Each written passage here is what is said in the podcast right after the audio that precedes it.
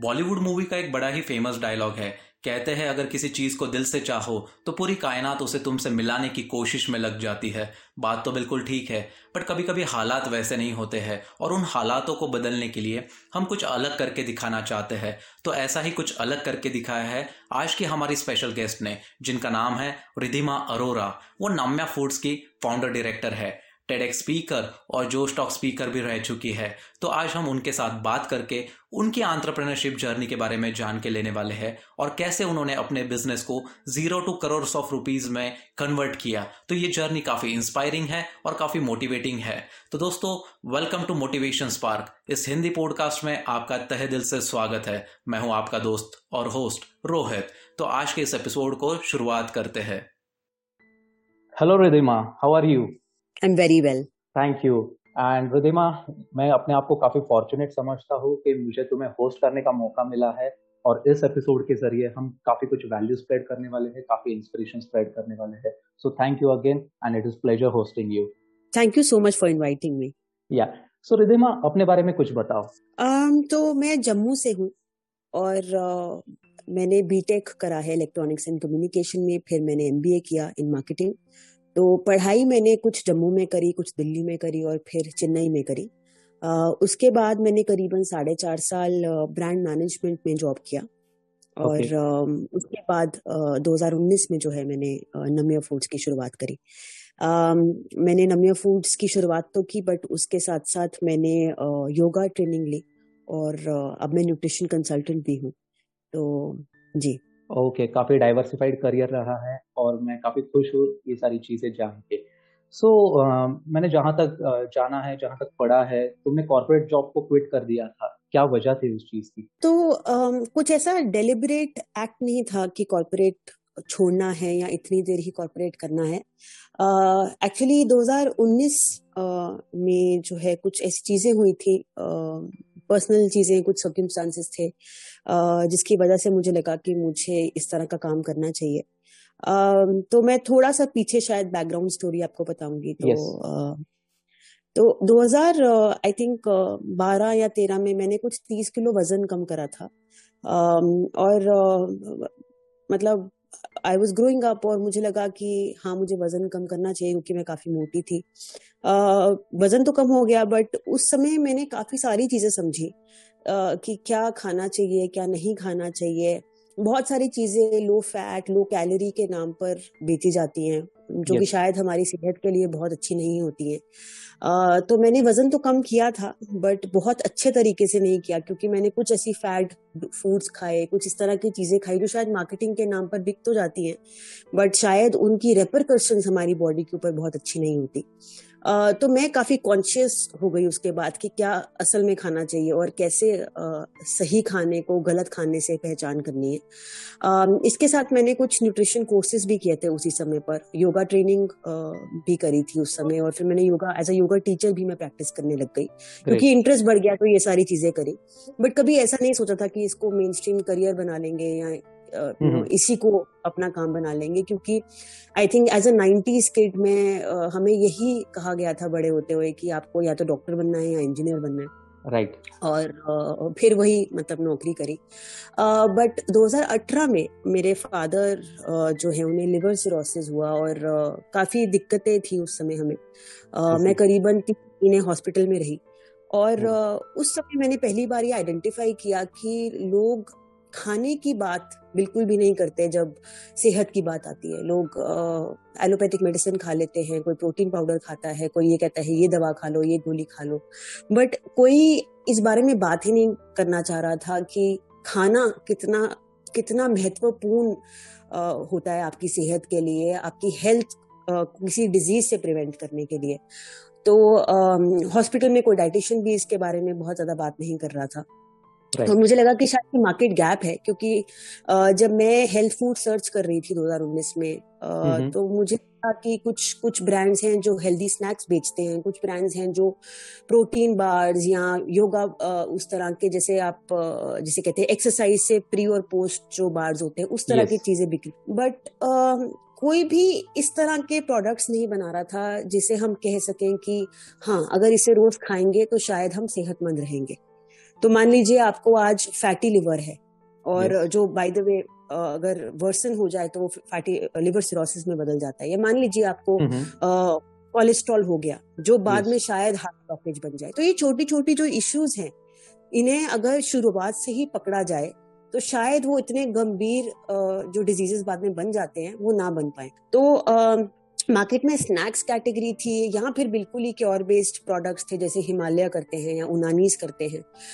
तो मुझे लगा कि कोई प्रिवेंटिव हेल्थ केयर सेगमेंट में जो है कोई काम नहीं कर रहा है। और जो भी हेल्थ फूड्स की बात कर रहा है वो लो फैट लो कैलोरी और उसमें प्रेजर्वेटिव भरकर सिर्फ़ मार्केटिंग प्ले कर रहे हैं। तो आ, मेरे फादर जो है आ, हमारा फैमिली बिज़नेस रहा है आयुर्वेदिक हर्ब्स में। ये उन्नीस में शुरू हुआ था तो करीबन 80 साल से ऊपर हो गए हैं बिज़नेस क्योंकि हमें नेचुरली बहुत पहचान थी आयुर्वेदिक हर्ब्स की कि क्या खाना चाहिए या जो टोटके या छोटी छोटी चीज़ें जो हमें शुरू से शायद पता थी बट हमें ये नहीं पता था कि इसको लोगों तक कैसे पहुँचाया जाए। तो ये एक वो एक अलग बिज़नेस था और वो सिर्फ़ रॉ हर्ब्स करते थे और जम्मू कश्मीर में ही उनका काम था। बट उन्हें पहचान अच्छी थी उन्हें समझ अच्छी थी। तो मैंने कुछ आयुर्वेदिक कोर्सेज करे मैंने वो समझ को समझा और फिर जो है नम्य फूड्स को क्रिएट किया। अमेजिंग लाइक like, तुमने काफ़ी स्टडी किया है इस सारी चीज़ों के बारे में। और मतलब एक सही ढंग से इसका अप्रोच रहा है तुम्हारा। मतलब कि छोटी छोटी चीज़ों पे छोटी छोटी बारकाई से इस पे ध्यान दिया है कि कहाँ पे कमी है। So I do respect your thought your willingness to know all the things and then move ahead. So काफ़ी अच्छे से जाना है तुमने। So Ridhima Namya foods private limited को लॉन्च करने के पीछे तुम्हारे पास क्या इंस्पिरेशन था? और कैसे स्केल किया इन सारी चीज़ों को? और लोगों के फ़र्स्ट इंप्रेशन तो, क्या थे? लाइक like, शुरू करने से पहले और शुरू करने के बाद। जी। तो आई थिंक इंस्पिरेशन बहुत ही सिंपल था। मैं खुद भी बहुत क्लोजली जुड़ी हुई हूँ। हेल्थ फूड्स को लेकर या हेल्थ को लेके आई थिंक हर किसी का अपना अपना इंटरेस्ट होता है। मेरा शुरू से इस इस तरफ़ काफ़ी रुझान था क्योंकि जब मैंने अपना वज़न घटाया था तो उस समय मेरा काफ़ी इंटरेस्ट डेवलप हुआ था। Yes. फिर जब मैं हॉस्पिटल गई तो शायद मेरे मन में ये एक बहुत ही स्ट्रॉन्ग ख्याल था कि काफ़ी दिक्कतें आपको यू नो आप you have to suffer a lot when you reach a hospital कभी काफ़ी लोगों के हमें टचवुड फाइनेंशियली इश्यूज़ नहीं थे बट कितने इमोशनल इश्यूज़ थे बहुत लोगों को फाइनेंशियल इश्यूज़ भी होते हैं। तो हॉस्पिटल अगर आप पहुँच जाते हैं तो शायद पैसा भी पानी की तरह बहता है आपके इमोशंस भी जो है काफ़ी आप वनरेबिलिटी फेस करते हैं उस दौरान। और आई एम श्योर जो भी हॉस्पिटल जाते हैं या जो भी अपने पेरेंट्स को या अपने रिश्तेदारों को हॉस्पिटल लेके जाते हैं ये बात समझ सकते हैं। हमारा हमारा जो हॉस्पिटल्स का वो शायद उतना इक्विप्ड भी नहीं है। तो uh, मुझे आई थिंक जो एक फ़र्स्ट इंस्पिरेशन था वो ये था कि मैं नहीं चाहती थी कि जो सब हमने सफ़र किया है वो किसी और को करना पड़े।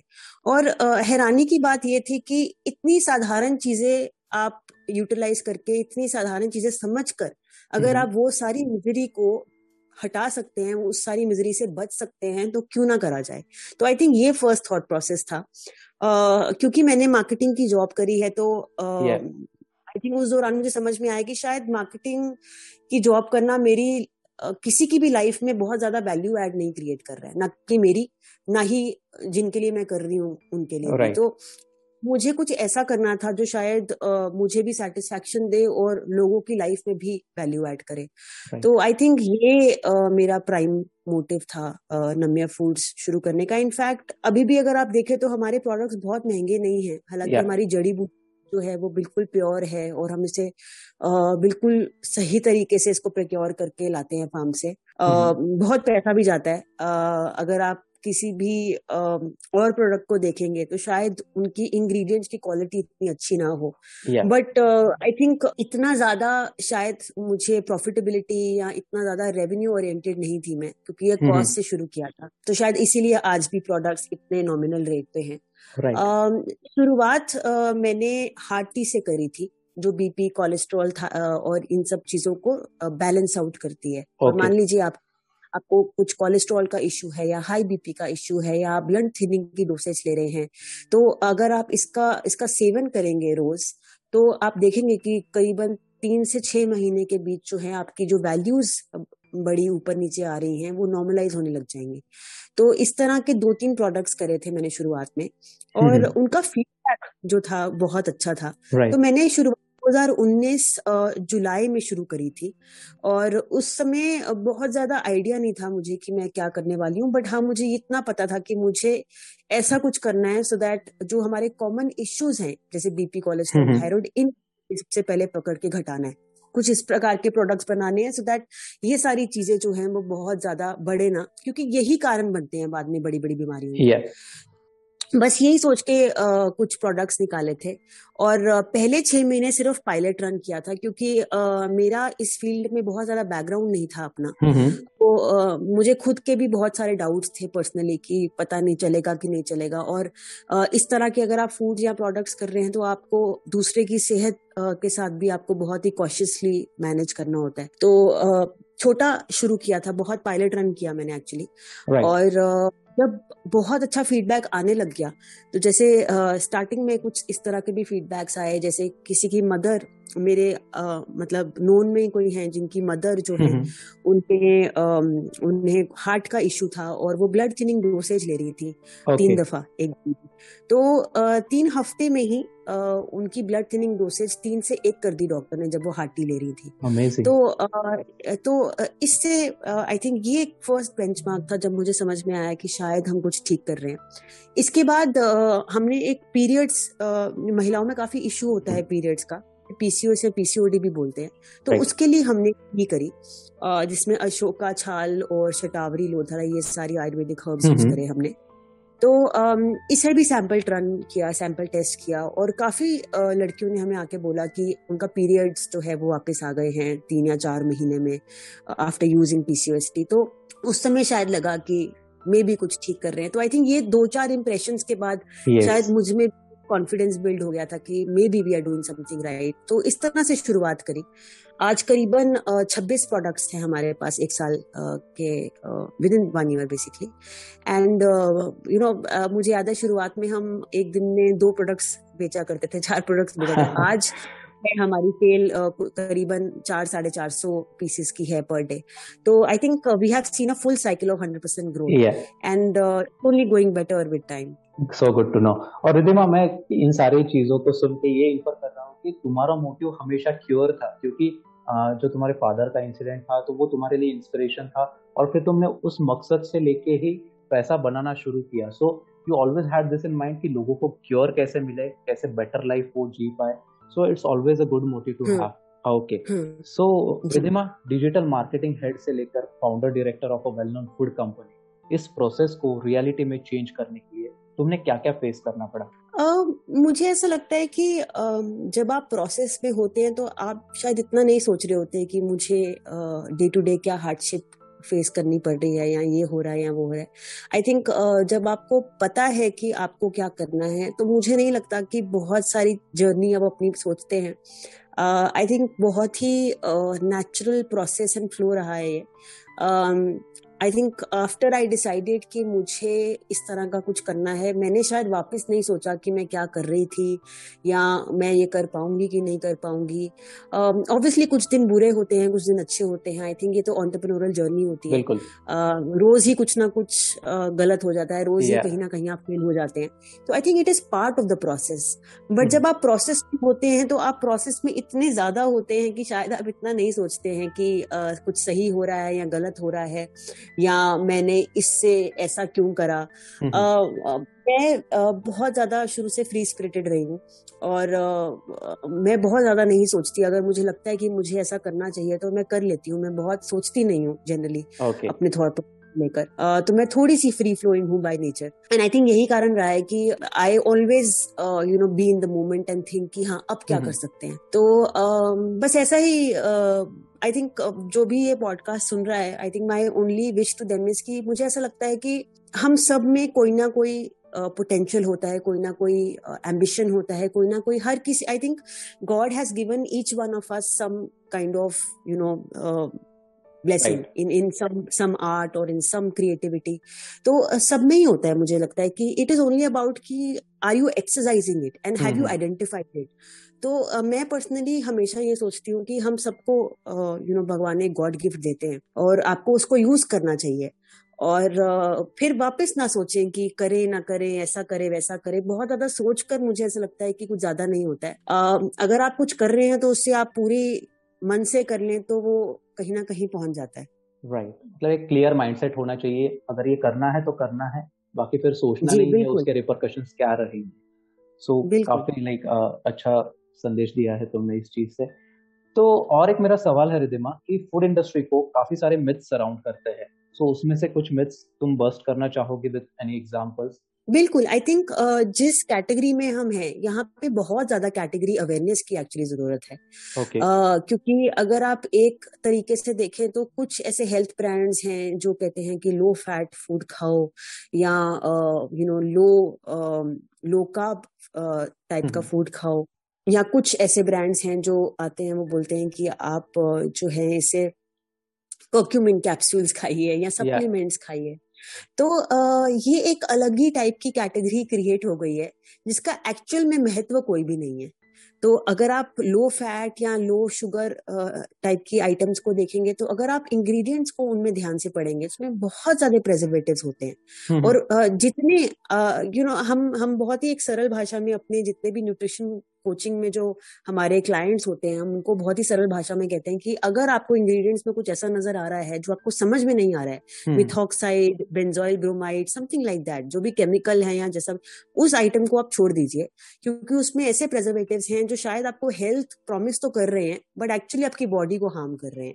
Okay. तो आयुर्वेदा के हिसाब से आपको वही वही खाना खाना चाहिए जिसकी प्राणिक एनर्जी जो है वो काफ़ी हाई हो। राइट सो uh, जितना आप प्रेजर्वेटिव वाले फ़ूड खाएँगे जितना आप केमिकल वाले खाने खाएँगे उतना ही आपकी बॉडी जो है uh, आपकी बॉडी के लिए एक्चुअली वो इतना न्यूट्रिशियस नहीं होगा हानिकारक बन जाएगा। शायद uh, किसी लाइफस्टाइल डिज़ीज़ में बदल जाए मान लीजिए पीसीओएस या लिवर सिरोसिस yeah. तो तो आ, मैं इस माध्यम से सिर्फ़ ये सबको कहना चाहूँगी कि जितना आप घर में खाना खा सकते जितना आप फ्रेश खाना खाएँ आप वही फल सब्ज़ियाँ खाएँ जो आपके घर के पास में उगती हैं। क्योंकि उसमें जो है सनलाइट का सोर्स सबसे ज़्यादा हम्म। होगा वो सबसे कम डिस्टेंस ट्रेवल करती हैं टू रीच यू और आपके लोकल फार्मर्स आपके लोकल इकोसिस्टम को सपोर्ट करता है तो उन्हीं चीज़ों को खाएँ। तो ये बहुत ज़्यादा आजकल चलन है कि हम एवोकाडोस खाएँगे या हम ऑलिव ऑयल खाएँगे या फिर हम ओट्स खाएँगे या हम कैलिफोर्नियन एप्पल खाएँगे। आ, ये सब बातें जो हैं ये सिर्फ़ मार्केटिंग गिमिक्स हैं। इनका एक्चुअल में रियलिटी में कोई भी सिग्निफिकेंस नहीं है। आप अगर पंजाब से हैं तो आप सरसों का तेल खाएँ अगर आप चेन्नई से हैं तो आप कोकोनट ऑयल खाएँ। हम्म। तो ये बातों में जो है बिल्कुल विश्वास ना करें मैं यही कहना चाहूँगी। मैं अभी रिलेट कर पा रहा हूँ क्योंकि सुपरमार्केट स्ट्रक्चर इतना तेज़ी से बढ़ रहा है कि हम जाते हैं चीज़ें उठा लेते हैं फिर हम देखते भी नहीं कि उसमें क्या लिखा है क्या इंग्रेडिएंट्स है। बिल्कुल अगर आप अगर आप मुझसे पूछेंगे तो uh, मैं you know you talking to the other side of the ecosystem supermarket एक ऑलिव ऑयल को इसीलिए बेचता है क्योंकि उसे उसमें 64 परसेंट मार्जिन मिलता है। और किसी को ऑलिव ऑयल इंडिया में इसीलिए बेचना है क्योंकि उनको मार्केट कंजम्पशन हाई करना है उनको एक्सपोर्ट अपॉर्चुनिटीज़ लेनी है। तो ये बहुत ही अलग कमर्शियलाइजेशन है जो एक पैरल्स इकोसिस्टम में रन कर रही है। आई थिंक जिसे हमें आई थिंक अवेयरनेस के साथ जो है uh, लोगों को समझाना चाहिए कि this is not what we should have आपका जो लोकल फार्मर है जो आपकी शायद दो गलियाँ छोड़कर जो आपके फ्रूट वेंडर है अगर आप उनसे लेंगे तो I think it be far better for them also and for you also so good to know ये सारी चीज़ें हमें सच में ध्यान में रखना चाहिए और यही हमारी सेहत को अच्छा बना सकती है। So thank you for sharing this information तो आगे बढ़ते हैं कि लाइक अगर कोई बिज़नेस में वेंचर करना चाहता है तो उनके लिए तुम क्या एडवाइस दोगी? Even if they don't have a background in entrepreneurship and also business rejections या फिर स्ट्रेटजी के बारे में तुम्हारे क्या व्यूज़ रहेंगे? Any personal example to relate to this अब तो uh, मैं जब uh, मैंने जब शुरुआत करी थी नम्य फूड्स की तो मुझे कुछ ऐसा कॉन्सेप्ट नहीं था कि मुझे ऑन्टरप्रनोर बनना है। Okay. uh, मैं बहुत ही ज़्यादा अटैच थी टू द कॉज मैं बहुत ज़्यादा अटैच थी to the concept and I knew that there is a market, there is a growing market for it. And I knew that if we do this, there is going to be consumption of these products. तो uh, मुझे ऐसा लगता है कि uh, बहुत सारे लोग आजकल ऑन्टरप्रनोर बनने जा रहे हैं yeah. तो uh, ज़रूरी नहीं है कि सब ऑन्टरप्रनोरशिप कर रहे हैं तो आपको भी ऑन्टरप्रनोर बनना ही है आई थिंक आप क्या करना चाहते हैं और किस फ़ील्ड में करना चाहते हैं और क्या उस प्रोडक्ट या सर्विस की मार्केट में रिक्वायरमेंट है ये सबसे बड़े सवाल हैं जो आपको अपने आप को पूछने चाहिए अगर आपके पास वैलिड रीजन है अगर आपके पास वैलिड आंसर्स हैं तो आप बिल्कुल करिए इसलिए बिल्कुल मत करें कि ऑन्टरप्रनोरशिप जो है वो ट्रेंड में है या फ़ैशन में हम्म। है इसके अलावा मैं ये ज़रूर बोलूँगी कि जो शायद मैंने भी गलती करी थी स्टार्टिंग में okay. कि मेरे पास बहुत ज़्यादा कैपिटल नहीं था so I had some savings from my last job जिसके साथ मैंने शुरुआत करी थी right. तो स्टार्टिंग में मैंने बहुत स्ट्रगल करा है कैश फ्लो मेंटेन करने के लिए क्योंकि कोई भी स्टार्टअप करने पे कैश फ्लो मेंटेन करना बहुत ही हार्ड समझ समझती हूँ होता है। क्योंकि बहुत जैसे मैं मैन्युफैक्चरिंग में थी तो बहुत ज़्यादा फिक्स कॉस्ट गया। इनिशियल कैपिटल इन्वेस्टमेंट काफ़ी हाई था। तो uh, अपने तो कोई कुछ भी बोल सकता है शायद कोई कितने भी पैशन के साथ बोलता है पर प्रैक्टिकलिटी में अगर हम बात करें तो आपको ज़रूर अपने पास थोड़ा कैश फ्लो होना चाहिए क्योंकि uh, money burns money burns like anything initially specially अगर आपका स्टार्टअप जो है वो बूट स्ट्रैप्ड है और अगर वीसी फंडेड नहीं है। mm-hmm. और uh, मैं तो ये भी बहुत यू नो क्लैरिटी के साथ कह सकती हूँ कि अगर आपका प्रोडक्ट अगर आपके प्रोडक्ट में दम नहीं है अगर आपके सर्विस में दम नहीं है तो आप उसमें कितना भी वेंचर कैपिटल मनी भी लगा लेंगे yeah. तो भी सस्टेन नहीं कर पाएँगे क्योंकि ultimately your product has to run in the market right आपको आपको शायद एक इनिशियल पुश मिल जाए शायद आप वो पाँच साल का काम छह महीने में कर लें। बट रियलिटी तो यही है कि अगर आपका प्रोडक्ट बिकेगा तो आपका प्रोडक्ट बिकेगा। Right right. तो मेरे मैं तो यही हमेशा सबको कहती हूँ कि आप ज़रूर अपने पास कुछ कैपिटल रखें। VC funding is not the answer मुझे लगता है कि हर किसी की क्विक रेसिपी जैसे आजकल कहते हैं रेडी टू ईट बिल्कुल नहीं ऐसी होनी चाहिए। थोड़ी पेशेंस होनी चाहिए। थोड़ा परसिवेरेंस भी होना चाहिए। और आपको अपने कैश फ्लोज मेंटेन करके रखने चाहिए और प्रॉफिटेबिलिटी होनी चाहिए। हम्म, हम्म। मैं थोड़ी कन्वेंशनल माइंडसेट से आती हूँ इन सब चीज़ों को लेकर। मैं बहुत ज़्यादा स्टार्टअप इकोसिस्टम में विश्वास नहीं रखती। इट्स एग्जैक्टली द रीजन आज तक हमने कभी वीसी फंडिंग नहीं ली है despite having a lot of VC offers तो मुझसे आप मानेंगे तो मैं तो हमेशा यही कहूँगी कि आप बिज़नेस चाहे स्लो रन करें बट आप कैश फ्लोज मेंटेन करें आप प्रॉफिटेबिलिटी मेंटेन और ज़रूर चेक करें in the first six months whether your product really has that ability और एग्जैक्टली तो मार्केट को स्टडी करना है डिमांड को समझना है और हमारी सप्लाई करने की कैपेसिटी को भी समझना है। जहाँ तक कि मैं देख सकता हूँ कि लोगों का काफ़ी माइंडसेट होता है कि प्रॉफिट इतना बनेगा बट वो कॉस्ट का नहीं सोचते हैं। वो हमेशा रिलाय होते हैं कि बोरोड कैपिटल से हम कर लेंगे सारी चीज़ें। But at the end of the day जो खुद की कैपेसिटी है वो उसमें होनी चाहिए। सो वेरी गुड जैसे आज भी आज भी हमने हमारी सारी कैपिटल जो है मशीनरी और इंग्रेडिएंट्स में जाती है हम yeah. हमारे पास आज भी कोई ऑफ़िस नहीं है क्योंकि uh, मेरे माइंडसेट के हिसाब से चलें तो मुझे लगता है कि जो ऑफ़िस स्पेस का कॉस्ट है it is it is an redundant cost right तो ऐसी जितनी भी रिडंडेंसीज हैं जितनी भी you know month on month costing है हमारी वो हमने बिल्कुल रिड्यूस करी है क्योंकि uh, मुझे ऐसा लगता है पर्सनली कि आपको वहीं पर सबसे ज़्यादा इन्वेस्टमेंट करनी चाहिए which is the core proposition of your brand and we we are just trying to do that good a very good approach so so, ऐसी कौन सी बातें हैं जो तुम्हें बिज़नेस के बिज़नेस में आने के बाद सीखी है और उन्हें रियल लाइफ में काफ़ी इंपॉर्टेंट लर्निंग्स माना जा सकता है? आई थिंक पर्सनली मेरे लिए पेशेंस बहुत बड़ी चीज़ रही है। Okay. uh, तो मैं uh, थोड़ी सी इम्पेशेंट रही हूँ थ्रू आउट माई लाइफ मुझे बहुत ज़्यादा पेशेंस uh, नहीं है। But I think after starting this business मैंने पेशेंस बहुत ज़्यादा सीखा है।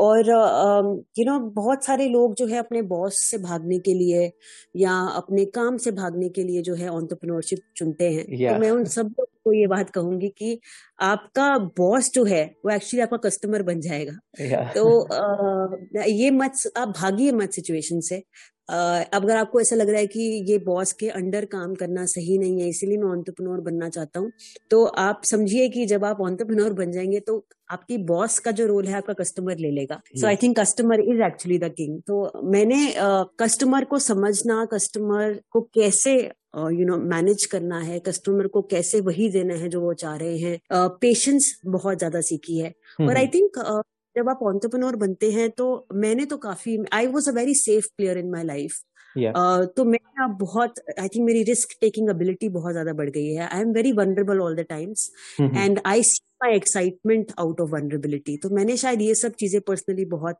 सीखी आई थिंक पर्सनली मैंने पेशेंस और वनरेबिलिटी को कैसे खुशी खुशी हैंडल करना है आई थिंक ये सीखा है अपनी जर्नी क्योंकि अभी कंपटीशन भी काफ़ी स्टिफ हो गया है.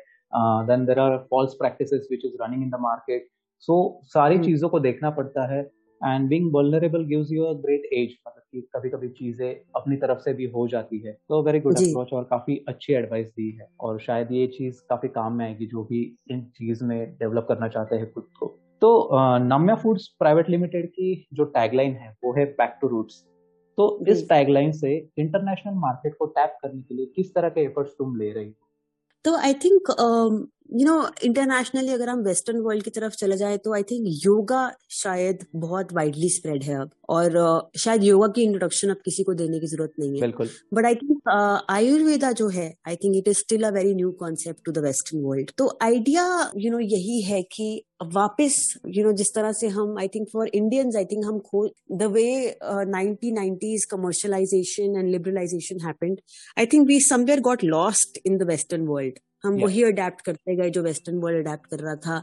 हम पैकेज फूड्स की तरफ़ आ गए हम रेडी टू ईट फूड्स की तरफ़ आ गए हम पैकेज्ड फूड्स की तरफ़ आ गए। तो आई थिंक कोशिश ये है कि लोगों को वापस समझाया जाए कि उनके दादी और नानी जिस तरह से खाते थे हम्म। उसी प्रकार से हमें खाना है और शायद वही हमारे लिए हेल्दी है। तो वेस्टर्न वर्ल्ड में भी आई थिंक इन्हीं चीज़ों की अवेयरनेस बहुत ज़्यादा है क्योंकि योगा का कनेक्ट बहुत हाई है वेस्टर्न वर्ल्ड में।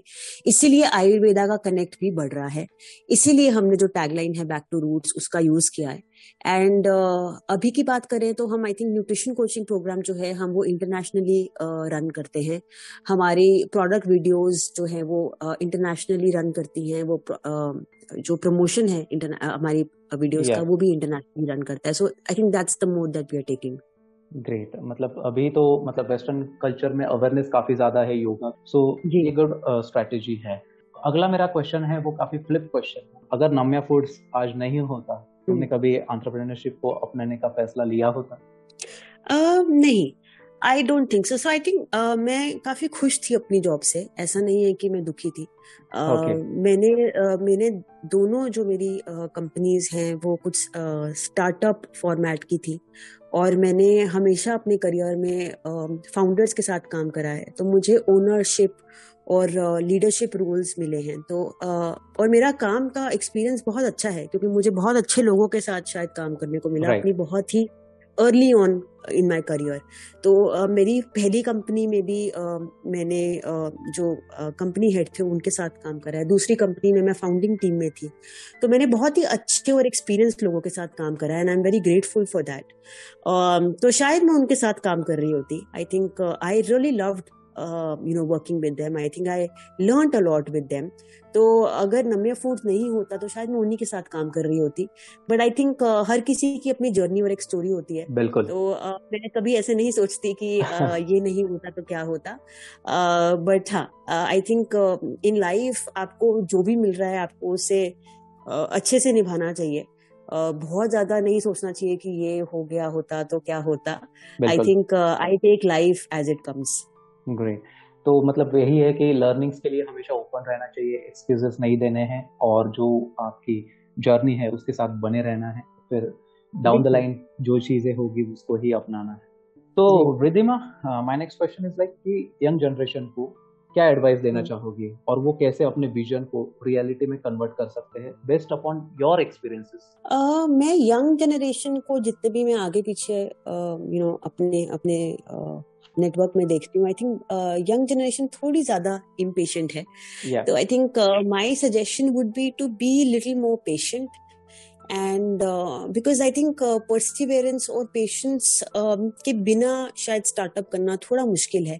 क्योंकि स्टार्टअप्स uh, में आप फंडिंग लेके या उन सब चीज़ों से आप क्विक फिक्सेस तो कर सकते हैं. But I think you know as we say in our terms tertiary होने में काफ़ी टाइम लगता है. आप you can't keep that process तो uh, जो भी I think somebody who's young and watch you know listening to this my suggestion would be कि पहला तो आप वो करें जो आपका मन कर रहा है करने का हम्म। और क्योंकि I think we are in that ecosystem we are in the internet age unlike our times when you know when when we when we didn't have a lot of choices I think internet came in when probably I was in 6th और 7th grade so I think there has been a boom after after internet came in I think हर कोई वो कर सकता है आज की generation में जो वो चाहते हैं करना क्योंकि हर किसी को शोकेसिंग का प्लेटफॉर्म है। आज की डेट में। आप yeah. आप अगर सिंगर हैं तो आप अपना यूट्यूब चैनल शुरू कर सकते हैं। अगर आप अगर आप कॉमेडियन हैं there are so many stand up that you can go to शायद इतनी अपॉर्चुनिटीज़ नहीं थी हमारे टाइम पर। But having set that I think कोई भी चीज़ करने के लिए टाइम लगता है। और there is no quick fix to that तो आई थिंक पेशेंट रहे। वही करें जो आपका मन कर रहा है बट हार्ड वर्क ज़रूर करें। I think you know I am I am the director of the company and the founder of the company और कितने दिन होते हैं कि मैं रात को दो बजे सो रही हूँ तीन बजे सो रही हूँ किसी दिन सिर्फ़ चार घंटे की नींद दे रही हूँ क्योंकि आप कितने भी लोग लग रहे यू नो you know, आप अपने आगे एम्प्लॉयज़ रख सकते हैं अपनी टीम बना सकते हैं but you can't you know get away from the work that you have to do तो आई थिंक हार्ड वर्क बहुत ज़रूरी है पेशेंस बहुत ज़रूरी है परसिवियरेंस बहुत ज़रूरी है। बिल्कुल। और तुम्हारी जर्नी ही एक पेशेंस uh, की जर्नी रही है। So you are the answer to this question I would say so moving on to my last question Pritima one word which defines you and your entire journey and how do you look at your future in days ahead? Mm, that's one word. Yeah. I think um, that's a that's a hard one. I'll have to think about it. Please do. One word that defines my journey i think uh, breakthrough. Great. Breakthrough. Great. because i think um, i had a lot of um, you know personal and spiritual growth while right. i was starting this brand. And i think um, up आप अपनी team को, आप अपने काम को उतना ही evolve कर सकते हो जितना आप खुद इवॉल्व हैं। तो I think I evolve as a as a human being and I had my own personal breakthroughs you know while starting this brand so I think it's a it's a very beautiful journey but yes if one word maybe breakthrough great and अगर तुम future के पास देख रही हो तो कैसे देख रहे हो उन सारी चीज़ों से? आई थिंक यू नो हम बहुत ज़्यादा प्रॉफिटेबिलिटी या वन बिलियन डॉलर कंपनी बनने के यू नो परस्पेक्टिव से नहीं कर रहे हैं काम। We are more than happy to be slow but doing the right kind of work Uh, and you know uh, giving the right kind of experience to the customer. Bilkul. but yes as we speak uh, hum you know abroad expansion करना चाह रहे हैं। और abroad में already हम हैं but I think बहुत सारे लोग हैं uh, जिन्हें इन तरह इस तरह के प्रोडक्ट्स की नीड है। तो आई थिंक uh, हमारा इस साल का जो फोकस uh, है वो अब्रॉड एक्सपेंशन है। और इंडिया में आई थिंक हमें स्केलेबिलिटी की शायद इतनी ज़रूरत नहीं है जितनी की कस्टमर एक्सपीरियंस क्रिएट करने की ज़रूरत है। तो आई थिंक इस साल हम जो हम कुछ मार्केटिंग पर और कस्टमर एक्सपीरियंस इम्प्रूव करने में जो है हम काम करेंगे। अमेजिंग सो रिदिमा जो सारे चीज़ों को समअप करना है तो तुम्हारी जर्नी काफ़ी इंस्पायरिंग है, काफ़ी मोटिवेटिंग है। और इन सारी चीज़ों के बारे में तुमने काफ़ी एक्सटेंसिवली स्टडी किया है। So I respect your thoughts and thank you so much for sharing your journey through this medium and I hope that listeners find value through this और जो सही स्टेप्स करने चाहिए, जो सही चीज़ों के बारे में जानकारी लेनी चाहिए, वो सारी चीज़ें इस माध्यम से बिल्कुल क्लियर होने वाली है। So thank you once again thank you for so giving me opportunity. Thank you so much, Rohit, for inviting me. It was a thank pleasure so having you here. Thank you so you. much. Bye bye. Have a good thank time. Stay happy. Stay healthy. Thank you so much. Episode को पूरा सुनने के लिए मैं आपका शुक्रिया अदा करना चाहता हूँ। मैं और भी नए और एक्साइटिंग एपिसोड के साथ आपके सामने लौटूँगा। अगर आपके कुछ क्वेरीज है, अगर आप कुछ सुझाव देना चाहते हैं, या फिर आप किसी और प्रकार के एपिसोड्स को एक्सपेक्ट कर रहे हैं तो आप मुझे बिल्कुल बता सकते हैं। मेरा इंस्टाग्राम का लिंक और मेरा लिंकड प्रोफ़ाइल का लिंक एपिसोड के डिस्क्रिप्शन में है। तो मुझसे कनेक्ट करने के लिए मत भूलना। Till then stay happy stay healthy bye bye take care